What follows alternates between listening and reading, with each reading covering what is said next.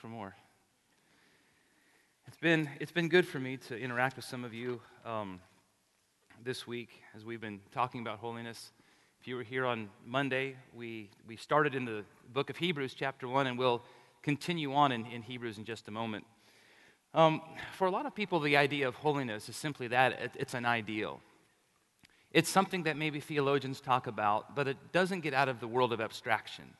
Um, it's, it's a doctrine, maybe, that nerdy people like myself like to teach you about. Um, but some people don't see any real, um, ob- anything observable here. But when we look at Scripture, holiness is not simply a doctrine. It's not simply something that we as Wesleyans or we as Christians are supposed to believe in. Holiness is something lived, holiness is something observable. And I want us to see that today. And the question I want us to ask today is what exactly then, if holiness is so observable, if it's so lived, if it's so real, if it's, if it's just as real as in our lives as the physical, then what does it look like? What does the holy life look like? What does holiness lived? What are we supposed to see there? Um, there are several things that we'll, we'll go over today as we look in Hebrews chapter 13 verses 1 through 14. But Monday we talked about the blood of Christ and how all of us need purification. And how the first step in walking into holiness is recognizing the fact that I'm not holy by myself. We talked about how all of us are born with a kind of twistedness, and we don't naturally want to follow God's way. We want to do our own thing. There's something about our own way that seems better, that seems safer, that seems more secure than God's way. And we talked about how there's no way to walk in holiness other than the fact that the blood of Christ has to be applied to our lives and cleanse us from the guilt of sin and cleanse us from the power of sin. And we said that there is no sin so toxic, no sin so poisonous, nothing so detrimental that we've done that Jesus Christ can't heal us from. That God is able to cleanse us to the uttermost. But that's only the first half of the message of holiness. Holiness is not just about taking something off or removing sin from us, getting rid of the bad stuff, right? Sometimes in our, in our uh, tradition, holiness preaching has been pretty much about that getting rid of your sin and then try to do better. No. It's about being made different. It's about God working in us a new disposition, a new orientation, a new attitude of my mind that by His grace I put into action. And that's what we're going to be talking about today. Once God has purified us and broken the guilt and the bondage that we are in our sin, what next? What's the next step? So, again, I'd like for us to look at Hebrews chapter 13. I'm going to read 1 through 14. Um, we started Monday reading the first chapter of Hebrews. Now we read the last chapter of Hebrews, 1 through 14. The writer says this Keep on loving each other as brothers. Do not forget to entertain strangers, for by doing so, some people have entertained angels without knowing it. Remember those in prison as if you were their fellow prisoners, and those who were mistreated as if you yourselves were suffering. Marriage should be honored by all, and the marriage bed kept pure, for God will judge the adulterer and all the sexually immoral. Keep your lives free from the love of money, and be content with what you have, because God has said, Never will I leave you Never will I forsake you. So we say with confidence, The Lord is my helper. I will not be afraid. What can man do to me? Remember your leaders who spoke the word of God to you. Consider the outcome of their way of life and imitate their faith. Jesus Christ is the same yesterday and today and forever. Do not be carried away by all kinds of strange teachings.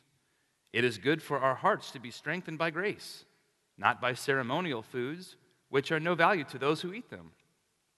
We have an altar from which those who minister at the tabernacle have no right to eat.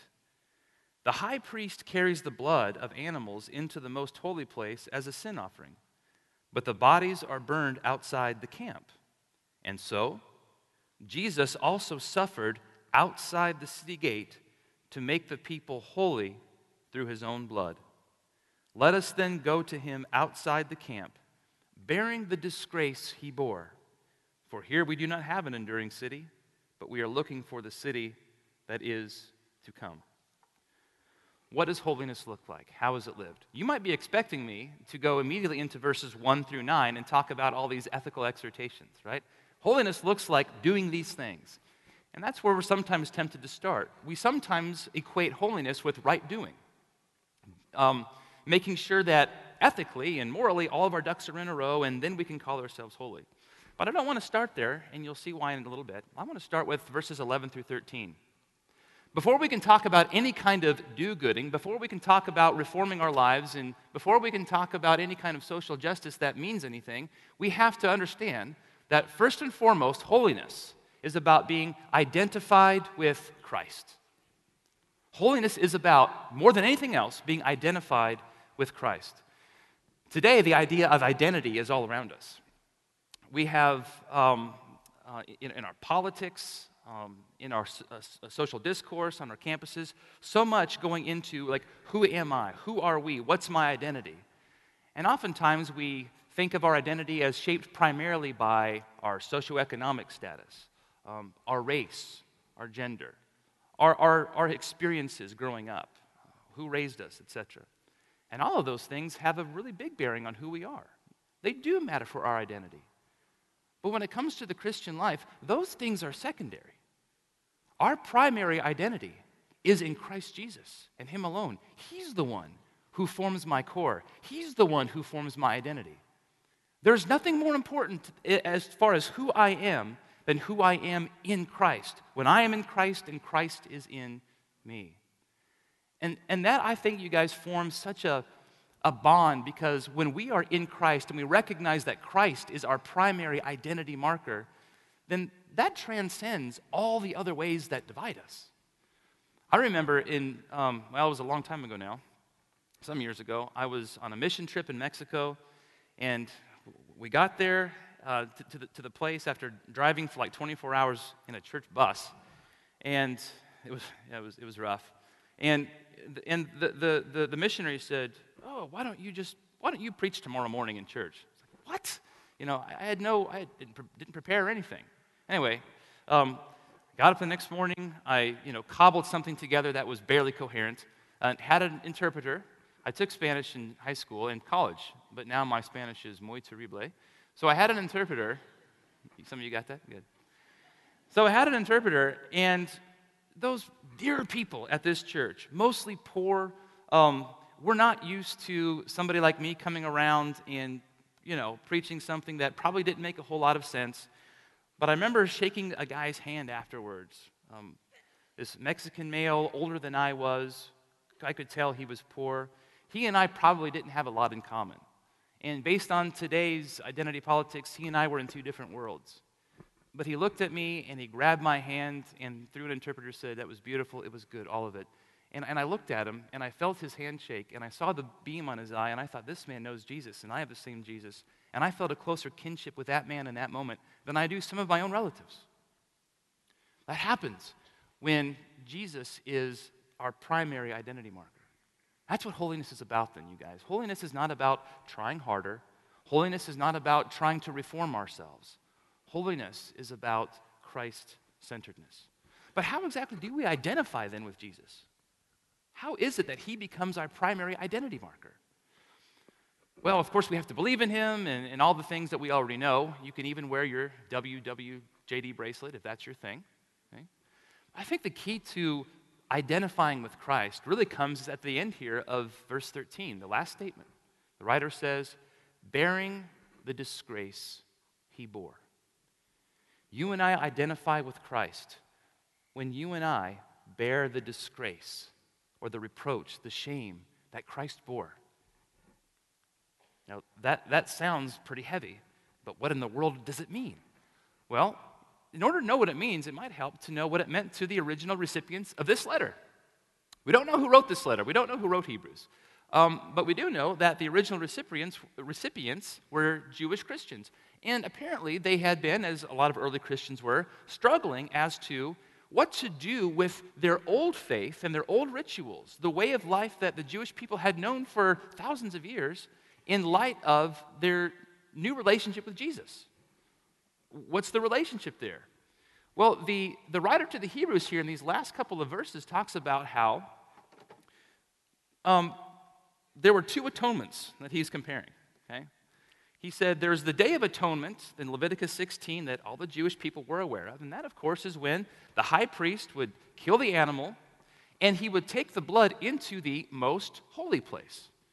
Now, if you've had an Old Testament class, if you've ever talked about this before, that you know that the most holy place was that central place in the tabernacle where only the high priest could go and only with blood um, and no one else was allowed to go there. It was the place where atonement was made for the people. That is, where the sins of the people were purified so that they could be in right relationship with God. And then, after making atonement in the most holy place, they would take those dead animals that they had killed previously, take them outside of the tabernacle, outside of the camp, way far away, and burn them.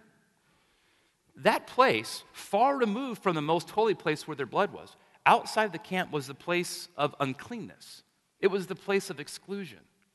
So, the most holy place, then, for a Jewish person, represented that which is most sacred and sacrosanct, that place which is safe, the place which is um, legitimate, familiar, right, admirable, respectable.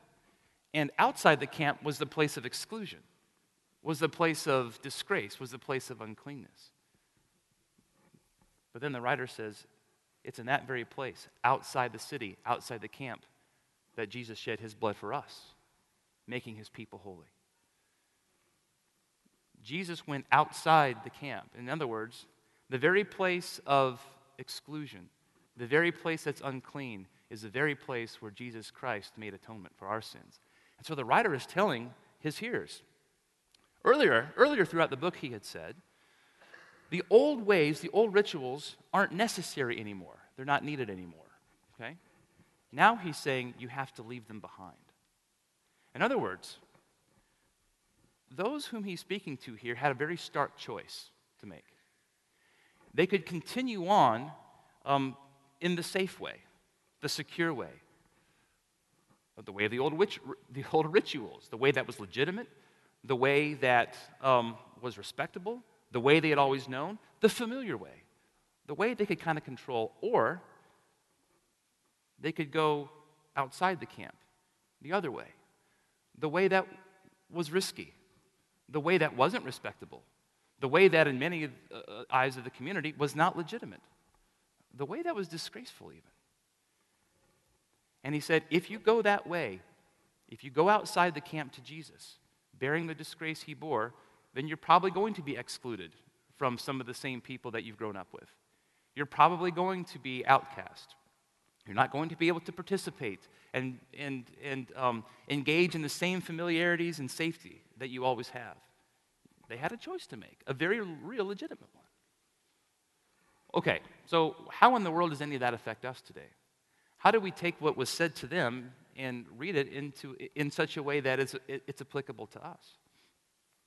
Well, we also have a stark choice. You and I are probably not Jewish believers still struggling with whether or not to live according to the old ways or the new ways. That's probably not our situation now. But we are still, no matter where we are in life, we are still called to identify with Christ and surrender everything we have to Him, no matter the cost. To bear the disgrace He bore means, ultimately, you guys, that we have to die to ourselves, that we die to our plans, that we die to our, um, our, our agendas, and we fully pick up Christ's agenda and follow Him no matter the cost. And while we're not necessarily called to make a choice between the tabernacle, the most holy place, literally, and something outside the camp in, in, in terms of ritual impurities, right? We're still called to make a choice. And I don't know what your situation is, okay? I mean, you're, everyone in here has, has a story. You're, you're, you're all dealing with something, different stages of your lives. But I wonder for you if what the most holy place, what, what the camp represented to the Jewish believers at that time, if there's something that for you uh, is, is represented in terms of something you're holding on to, your safe place, that which you're familiar with your plans, um, what's legitimate to you, What's respectable in the eyes of those around you? And what is your dignity? What is your reputation that you want to continue to hold on to and make your own?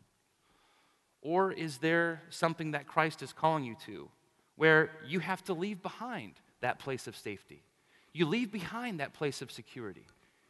You leave behind what seems legitimate and respectable in the eyes of maybe your own family and those who are closest to you in order to bear the disgrace Jesus bore. To leave that behind and to give everything we have to Jesus and allow Him to be um, our primary identity marker. I had a student come into my office um, not too long ago, and this is just an example, who, um, who, who was majoring, I won't tell you which, which major. Um, she had switched from one major to another, to, to, to, to ministry major, because I don't want to make any disparaging comments about the major that she left. But anyway, she, she made the switch knowing that God had called her to ministry. And she said the other major that she was part of, she liked, it was, it was good enough, but one of the main reasons that she was choosing it was because it was safe. There was job security there, it would be a good career. Her parents kind of approved of it, that's fine. But when she made the decision to leave the safety and security behind and do something more risky with the disapproval of her parents, something happened within her heart. I'm convinced. She, she, she was living this out the idea of leaving behind anything that we might still be holding on to, abandoning it, and going to the other side where Christ is, where He can make us everything He wants us to be. And as long as we're holding on to something that Christ doesn't have, He can't make us holy. He can't do all that He wants to within us. So, you guys, what I'm saying is there may come a point in our lives where Jesus is going to confront us and say, you know what, you, you can't have it both ways. Okay? You can't ride the fence for very long. The, these Jewish believers could not have one foot in the tabernacle and one foot outside the camp. It's impossible. We too, at some point, may be called to surrender everything, everything that we've ever dreamed of, everything that we are, our very identities, to Christ. Because we can't have it both ways. At some point, Jesus may say, I, neither, I either need to be Lord of all of you, or I'm not going to be Lord at all. He calls us to the point where we give our entire selves to Him, where we die to our old way, we die to ourselves, and He takes all. So that's the first part of this, you guys. What does it mean to be holy? What does it look like? It means to be identified with Christ and going with Him no matter where that might be. I don't get to decide what I'm going to do with my life. I don't get to decide where I'm going to live. I'm going to leave that up to Him because He has purposes and plans that He alone knows how to work out that I don't know anything about. So I'm going to give all of my safety and all of my reputation to Him. But then we come to the second thing, and that is when I am identified with Christ, and now we get to verses 1 through 9. When I'm identified with Christ, I reflect His character. I reflect the very character of the one whom, in whom my identity rests. So, holiness is not simply about making sure I do the right thing, but when we talk about ethical exhortations like Hebrews 13, 1 through 9 consist of, it's not just, okay, make sure you do this, follow these rules, but it's actually an act of worship. It becomes my delight. Now, I didn't read these passages beforehand, but in, in, in, in the passages right before 13, verse 1, in 1228, the writer says, Therefore, since we are receiving a kingdom that cannot be shaken, let us be thankful and so worship God acceptably with reverence and awe, for our God is a consuming fire. So let us worship God. Now, in the original, there was no verse and chapter break here. Okay? Sometimes in our personal devotions, we might read a chapter and then say, okay, that's the end of the chapter. I'm going to put my Bible away, and then the next day I'm going to read the next chapter. Well, originally, there were no chapters, it was just all one thing. And so the idea continues on here. Your act of worship, your act of reverence, reverence before God consists of loving each other, not forgetting hospitality to the stranger, all the things we see here in 1 through 9. So let me just give you f- um, four points from verses 1 through 9 in terms of how exactly do we reflect the character of Christ. The first thing we see in these first three verses is the idea of love. He talks about, I think this is kind of cool. There are two words here. I, I doubt very, very many of you are Greek scholars, but there are, are two words here that I think are instructive to how exactly we're supposed to love. The first word is Philadelphia. Now, you guys probably know what Philadelphia is. I don't know if we have any Eagles fans in here, having won the Super Bowl. Anybody who beats the Patriots, I'm, I'm a fan of. Patriots are, that's right. I don't care who they're playing, the Patriots are evil and they, just, and they deserve to be beaten. Um, what does Philadelphia mean? It's a city of brotherly love. Yeah, that's a Greek word. Phila or philo means to like or to love, and then, and then the word adelphia means, means brother or sister. And so it literally means brother love. The next, the next word in here is philoxenia. Have you heard that one before? Probably not. Maybe you haven't heard of philoxenia, but the word xenia, maybe you are more familiar with it from the term xenophobia. You know what xenophobia means, right? Fear or distrust or hatred of the stranger or the outsider. So if Philadelphia means brother love, philoxenia means stranger love, loving the stranger. So when the writer is talking about loving each other as an act of worship, insofar as I'm identified with Christ and I'm dead to myself, I'm dead to my sin, Christ has, has given me his purifying blood, then I love in such a way that, yes, I love my brother. Yes, I give of myself to those who are close to me, but I also love those who are not close to me. I also give of myself freely and live open handedly to those that I don't really know anything about that I might come upon. Um, the idea here, you guys, of loving is not something also that's just sentimental, right? We, could, we can sometimes feel a certain way towards somebody, but the kind of love that the Bible talks about is a love that's put into action. When God loves us, He doesn't just sort of sit up there in heaven feeling something for us. Okay? We know God loves us because He's acted on our behalf, because He's made us, because He's interacted with us, because He has sent His Son to die for us, because He has sent His Holy Spirit to be with us. If God's compassion was sometimes like our compassion, we wouldn't even know He exists. God's compassion moves Him to action. So much so that he intervenes in our lives into our very, the very details of our affairs. We're supposed to love like that. It's easy, perhaps, easier, I should say, to act on behalf of our brother or sister. It's harder to put our compassion into action for the stranger. We might feel bad for that family who doesn't have anything. We might feel bad for this poor woman over here who's in, who has to go to a shelter because she's in an abusive relationship. And then two minutes later, we think, okay, when, what time's the game on? You know, uh, what, what's my bracket look like? Um, I got to go eat. Let me go get a smoothie at McConnell's. You know, you know what I mean? Like we, we, we, we, we have a moment where we connect in compassion, and then we go about our own business, not doing anything about it. Okay? Now, listen, we, you and I, no matter how close to Jesus we are, you and I can't love to the exact same degree that God loves. God loves in his, in his absolute holiness and his absolute um, perfection. We can't love to the degree that God loves. But we can love in the same way that God loves. We can love in the manner in which God manifests his love. It means we give of ourselves no matter the cost. I said the other day, I think I said this on Monday. Sometimes I can't remember what I said. It just sort of bleeds into all these different things that, from classes or whatever else. But one of the ways that God shows his love to all of us is in an unself interested way. When Jesus is teaching um, Sermon on the Mount, Remember, he makes that statement in Matthew 5 that God sends his rain upon the just and the unjust. He causes the sun to shine on the, on the righteous and the unrighteous. Meaning, God lovingly gives his benefits and pours out his generosity even to those who will not reciprocate, even to those he knows. He'll get nothing in return. But because God is love, he pours out his love anyway. Some way, somehow, that's the way we're supposed to love.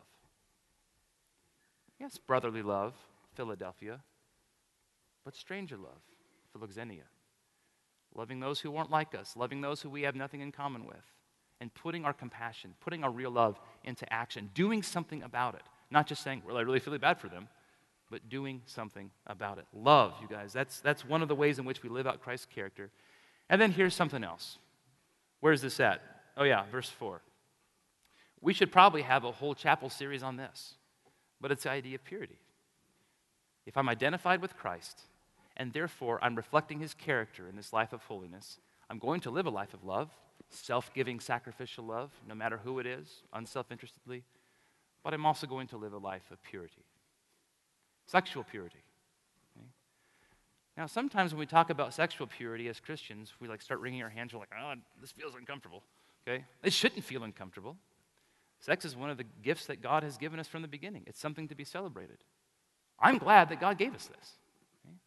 Um, and it's not just for the, the obvious reasons, but it's one of the highest goods because we see, we see in, in sex, when it, is, when it is done the way God intended, in a covenant of marriage between one man and one woman, we see here in lots of things, but we see a picture of redemption take place where the two become one flesh in love, where they represent the two halves of humanity that were estranged from one another in the garden at the fall, brought back together in union and loving relationship, loving one another in some way like God loves in Himself. A self giving unity between Father, Son, and Holy Spirit is in a very dim way, but nonetheless a way reflected in the marital union between a man and a woman as they give themselves to one another fully and comprehensively. There's so much, man, too many of you guys, I'm sure, if you went to youth group, you grew up thinking about sex in terms of what I can't do. Okay? I told some of you this in, in, in some I don't know, maybe, well, I'll, I'll, go ahead and tell it.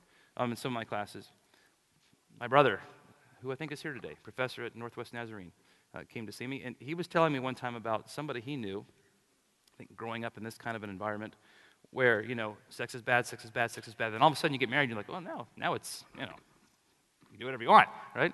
Um, so this, this, this girl and this guy get married, and um, they have the ceremony, they have the wedding cake and all that. They go back to the hotel, whatever else. And instead of celebrating um, their marriage the way God intended, she was afraid and went into the bathroom, locked herself in, and would not come out until he promised nothing would happen. Okay? They ended up spending the night playing Bible Pictionary. Okay? Now that now, now listen. That is one of the effects of bad Christian teaching about sex. I mean, we, we can laugh. It's, yeah, kind of funny. But that's one of the effects of a skewed teaching about sex. Sex is a beautiful thing, but one of the things it means that before I come to that place where I enter into the covenant of marriage, I keep myself pure. Okay? I know what culture tells us. I know how we feel. I was your age once too. But being identified with Christ and reflecting his character means that I'm going to follow God's ways instead of my own sensations. That I'm going to follow God's ways when it comes to purity rather than what culture tells me I'm allowed to do. It means that what God says is beautiful and is to be used in a, in a particular way so that it remains beautiful. I'm going to affirm. And all the different ways in which that beauty can be deformed, and all the ways that we can sin sexually, everything that God says is out of bounds, and everything that God says is sinful, I'm going to agree with that. Okay? It may mean you're called a prude. It may mean that you're not liberated. Okay? That you're still under, uh, you know, the, the, the oppressive mores of the 50s. Some people may call you bigoted or hateful. But what God says is what we have to live out. And His way is beautiful if we give it a chance. I got to move on here. Something else we see. Oh, I really have to move on here. Something else we see. I did not realize I only have three minutes left. Contentment. What is the time gone? Contentment. This idea of greed. You guys, really quickly, we recognize that we don't, when I'm identified with Christ, when I've given Him everything, when He's the one who forms my very identity and I'm reflecting His character, that I don't love the things that the world loves, and I don't love the way that the world loves, and I don't love um, the value systems that the world has. I go by a different set of values. And then finally, seven through nine, faithful obedience. Not just respecting my leaders and looking at my elders, etc., and, and my teachers, But in verse 9, he says, Do not be carried away by all kinds of strange teachings. One of, the, one of the ways in which we're identified with Christ and we reflect Christ's character is to not be carried away every time we hear something different that might seem in our culture respectable, right, wise, conventional. It means that we'll have to stand our ground at times when it's not always easy to stand our ground. But we continue to walk with Jesus because we recognize that whatever he says is the way of life and the way of peace. And my own understanding will fade, and cultural mores will change, and different standards will come and go, but God's way never fades. I was going to say one more thing, too, um, and, and I can only say it very briefly. The way of holiness is being identified with Christ. The way of holiness is reflecting Christ's character. But let me say one more thing. I read verse 14, didn't really talk about it much. The way of holiness is hopeful. We're looking for an enduring city, all that stuff. Let me just say this um, holiness people, those of us who believe that God can transform us and make us everything He wants us to be in this life, should not be dour people, should not be um, the kind of people who don't want to have any fun. We are people who are hopeful because we live as though Jesus Christ really is in charge. And we live as though Jesus Christ really is going to keep his promises to us. The main point, then, takeaway, you guys, of this when it comes to holiness is that we have to die to ourselves and allow God to form something new within us a conformity to his character that will change everything if we just let him. Let's pray.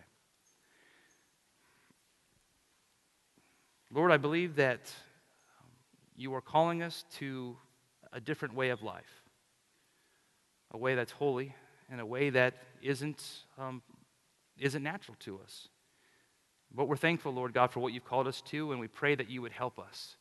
In the same way that these early Christians had to make a decision, help us to make the decision between bearing the disgrace you bore or the safe way, the way that everyone would respect. Help us to bear your disgrace to humble ourselves, to die to ourselves, and to be all that you want us to be. Help us to carry that with us, we pray, and to love like you called us to love. In Christ's name, amen.